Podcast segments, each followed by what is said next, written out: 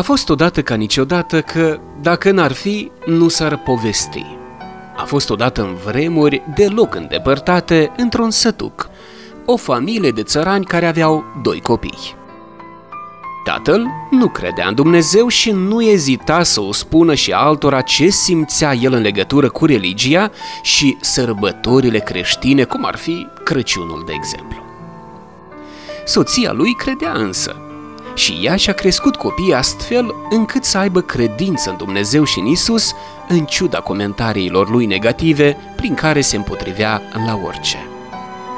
Dar într-un ajun al Crăciunului, încărcat de zăpadă, soția și-a luat copiii la o slujbă creștină în satul în care locuiau. L-a invitat și pe el, dar a refuzat.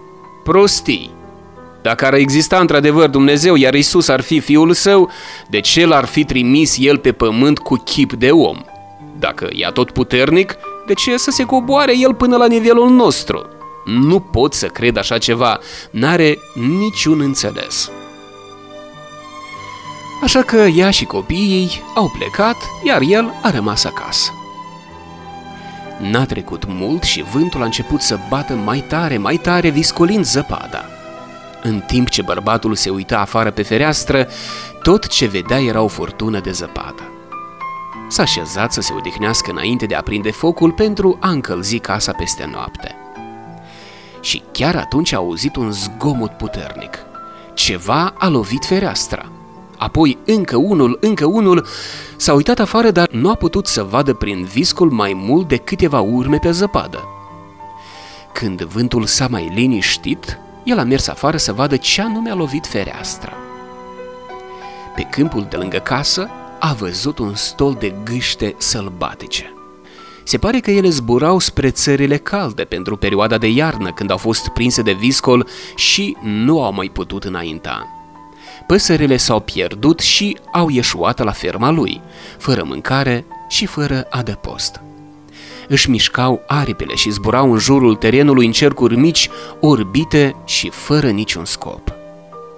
Câteva din ele se pare că s-au izbit de geam, Țăranul nostru, om cu inima caldă, iubitoare, s-a gândit că le-ar putea adăposti la firma lui, de vreme ce nu puteau să mai zboare spre sud pe o astfel de vreme. Ferma ar fi un loc tare bun pentru ele să stea. Este călduroasă și sigură, ar putea să-și petreacă noaptea aici și să aștepte sfârșitul furtunii. Așa că a mers până la fermă și a deschis largul ușile, apoi a așteptat sperând că ele vor observa ferma deschisă și vor intra. Gâștele dădeau însă din aripi, învârtindu-se fără niciun scop și se părea că nu au observat ferma și nici că și-au dat seama ce ar însemna aceasta pentru ele. Bărbatul a încercat să le atragă atenția, dar tot ce a reușit a fost doar să le sperie și ele s-au mutat mai departe. Țăranul a intrat în casă și a ieșit apoi cu o bucată de pâine, a rupt-o și a făcut o dâră de firimituri care să le conducă spre fermă. Dar ele tot nu au înțeles. S-a dus în spatele lor și a încercat să le îndrepte spre fermă, dar ele s-au speriat și mai tare. S-au răspândit în toate direcțiile numai spre fermă nu.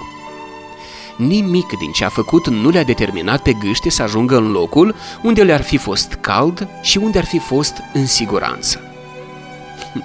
De ce nu mă urmează? Nu pot să vadă că acesta este singurul loc unde ele ar putea supraviețui furtunii? Tot gândindu-se la asta, și-a dat seama că ele pur și simplu nu vor urma un om. Doar dacă aș fi unul de-a lor, aș putea să le salvez, a spus el tare. Atunci i-a venit ideea. A intrat în fermă, a scos una din propriile lui gâște și a purtat-o în brațele sale până a ajuns în spatele stolului de gâște sălbatice. Apoi i-a dat drumul. Gâsca lui a zburat printre celelalte direct spre fermă și una câte una celelalte gâște au urmat-o spre acel loc sigur.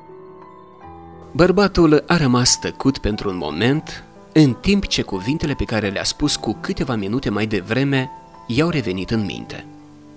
Doar dacă aș fi unul de-al lor, atunci le-aș putea salva. Apoi s-a gândit la ceea ce i-a spus soției mai devreme, De ce Dumnezeu s-ar fi smerit atât pe sine ca să vină pe pământ și să trăiască în trup de om? Dintr-o dată, totul a avut sens. Aceasta e ceea ce a făcut Dumnezeu. Noi am fost ca și gâștele, orbi, pierduți, disperați. Dumnezeu l-a trimis pe Fiul Său ca să ne arate calea și să ne salveze. Aceasta este adevărata însemnătatea Crăciunului.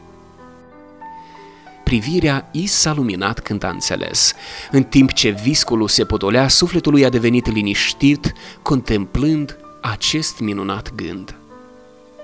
Ani de îndoială și necredință au dispărut ca și furtuna trecătoare. A îngenunchiat în zăpadă și a rostit prima rugăciune din viața lui. Mulțumesc, Doamne, că ai luat chip de om și ai venit să mă scoți din furtuna vieții mele. Dragi prieteni, stimați ascultători, chiar dacă suntem în plină vară, totuși vă îndemn să meditați la această poveste și la ceea ce a făcut un Dumnezeu minunat pentru niște oameni ca noi.